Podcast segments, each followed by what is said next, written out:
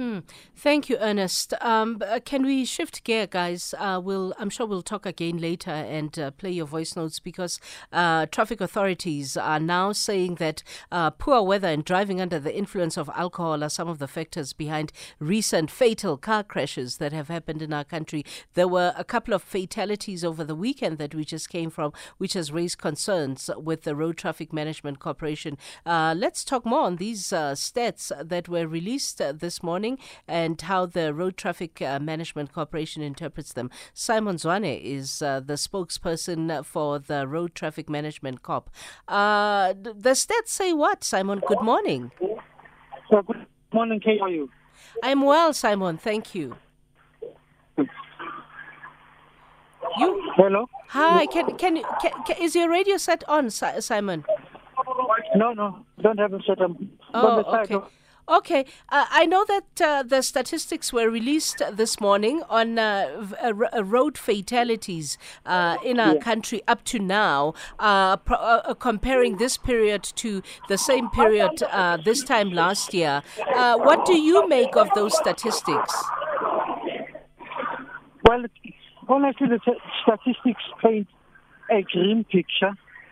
The picture that shows the high levels of uh, lawlessness on the road, attitudes uh, that are intransigent. Some people seeking to, because they're seeking to make a quick buck, they're traveling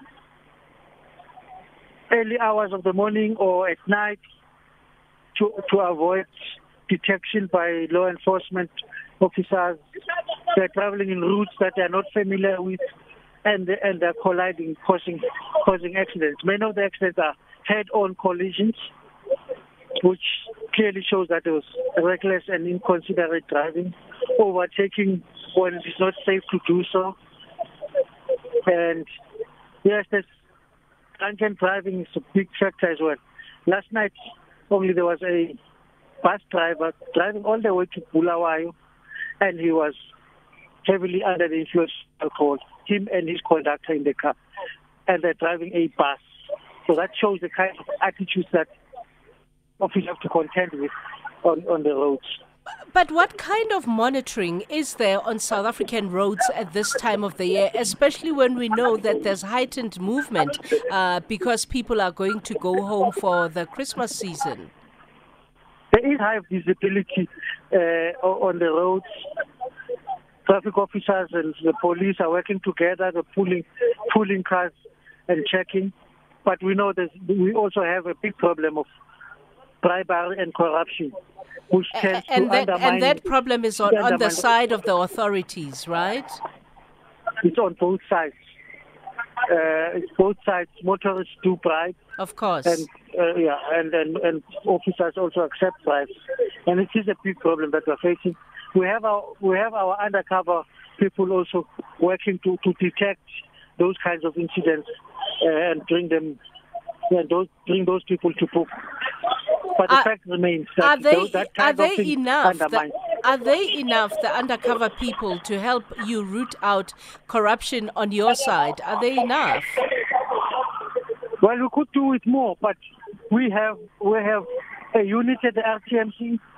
The metros have got their own compliance units, and the municipal police have got their compliance units.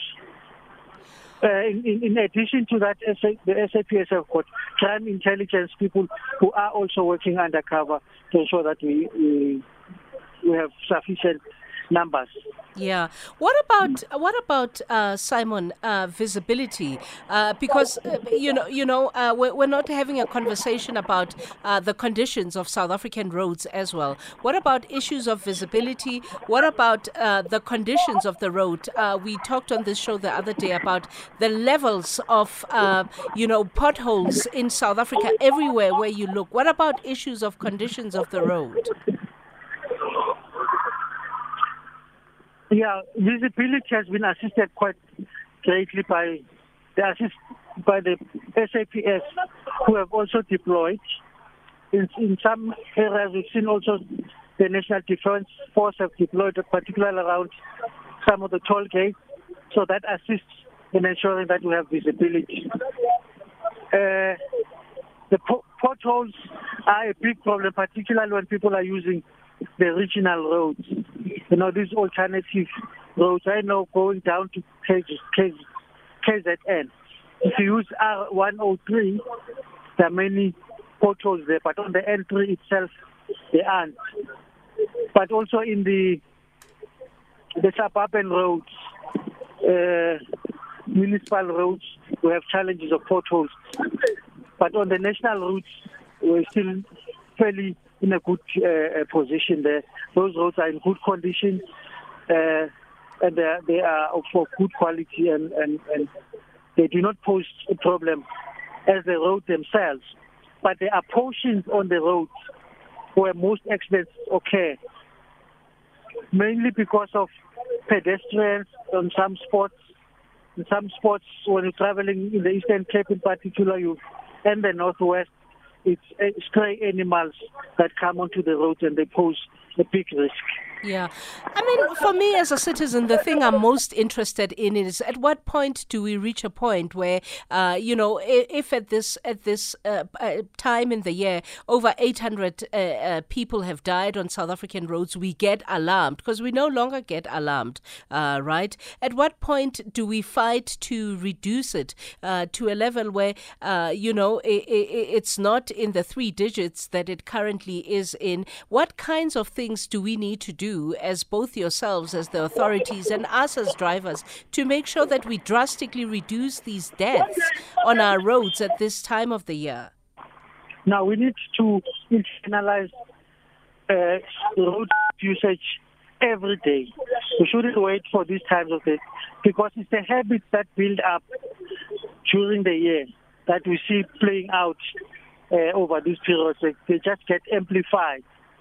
But we need to have consistent enforcement of the law every day of the of the week throughout the year, so that when we come to uh, peak travel periods like these, people have internalized. They know that there are consequences. Uh, the laws and the laws. Yeah. The laws must bite. Only then are we going to see a massive change in behavior. How do we change uh, the behavior of South African motor- motorists around weather issues, which are things that we can't control? Because South Africans t- tend to drive the same whether it's raining or it's not raining.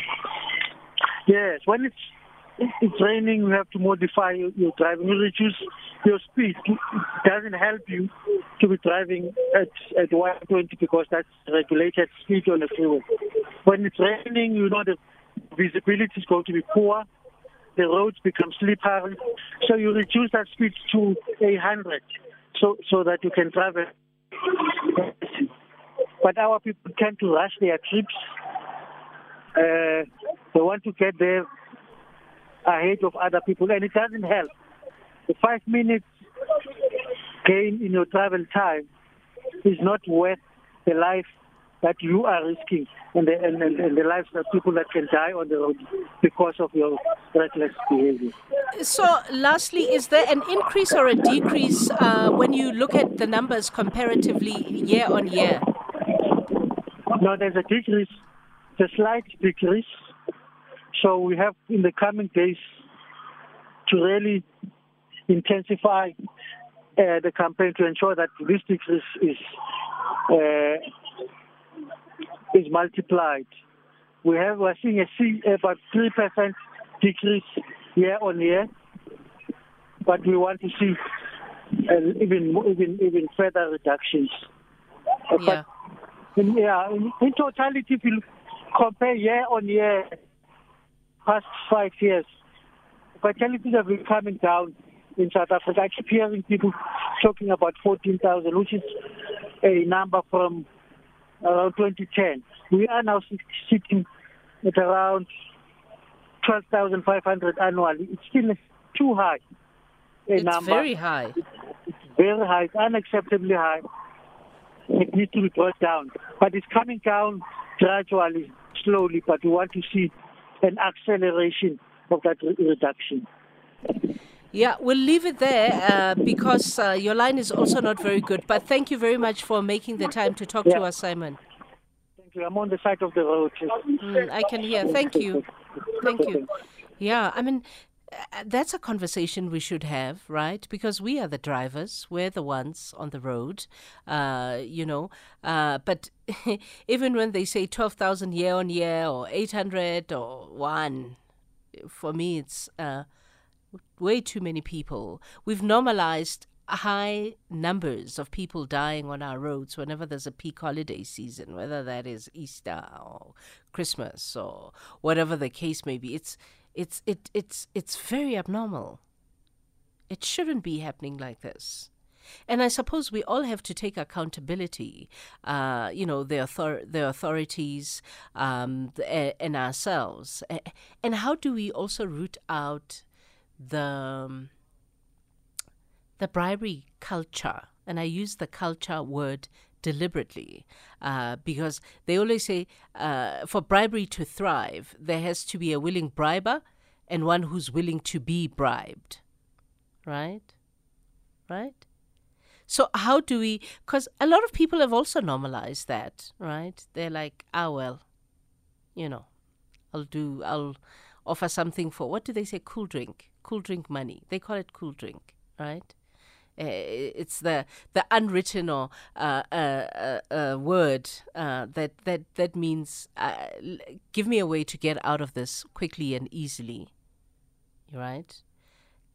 So yeah, how do we how do we redefine ourselves to an extent where we find ways to drastically reduce uh, the the calamities that happen on South African roads? Because even if it's 800 people, it's 800 people whose families will never see them again. You know, so yeah,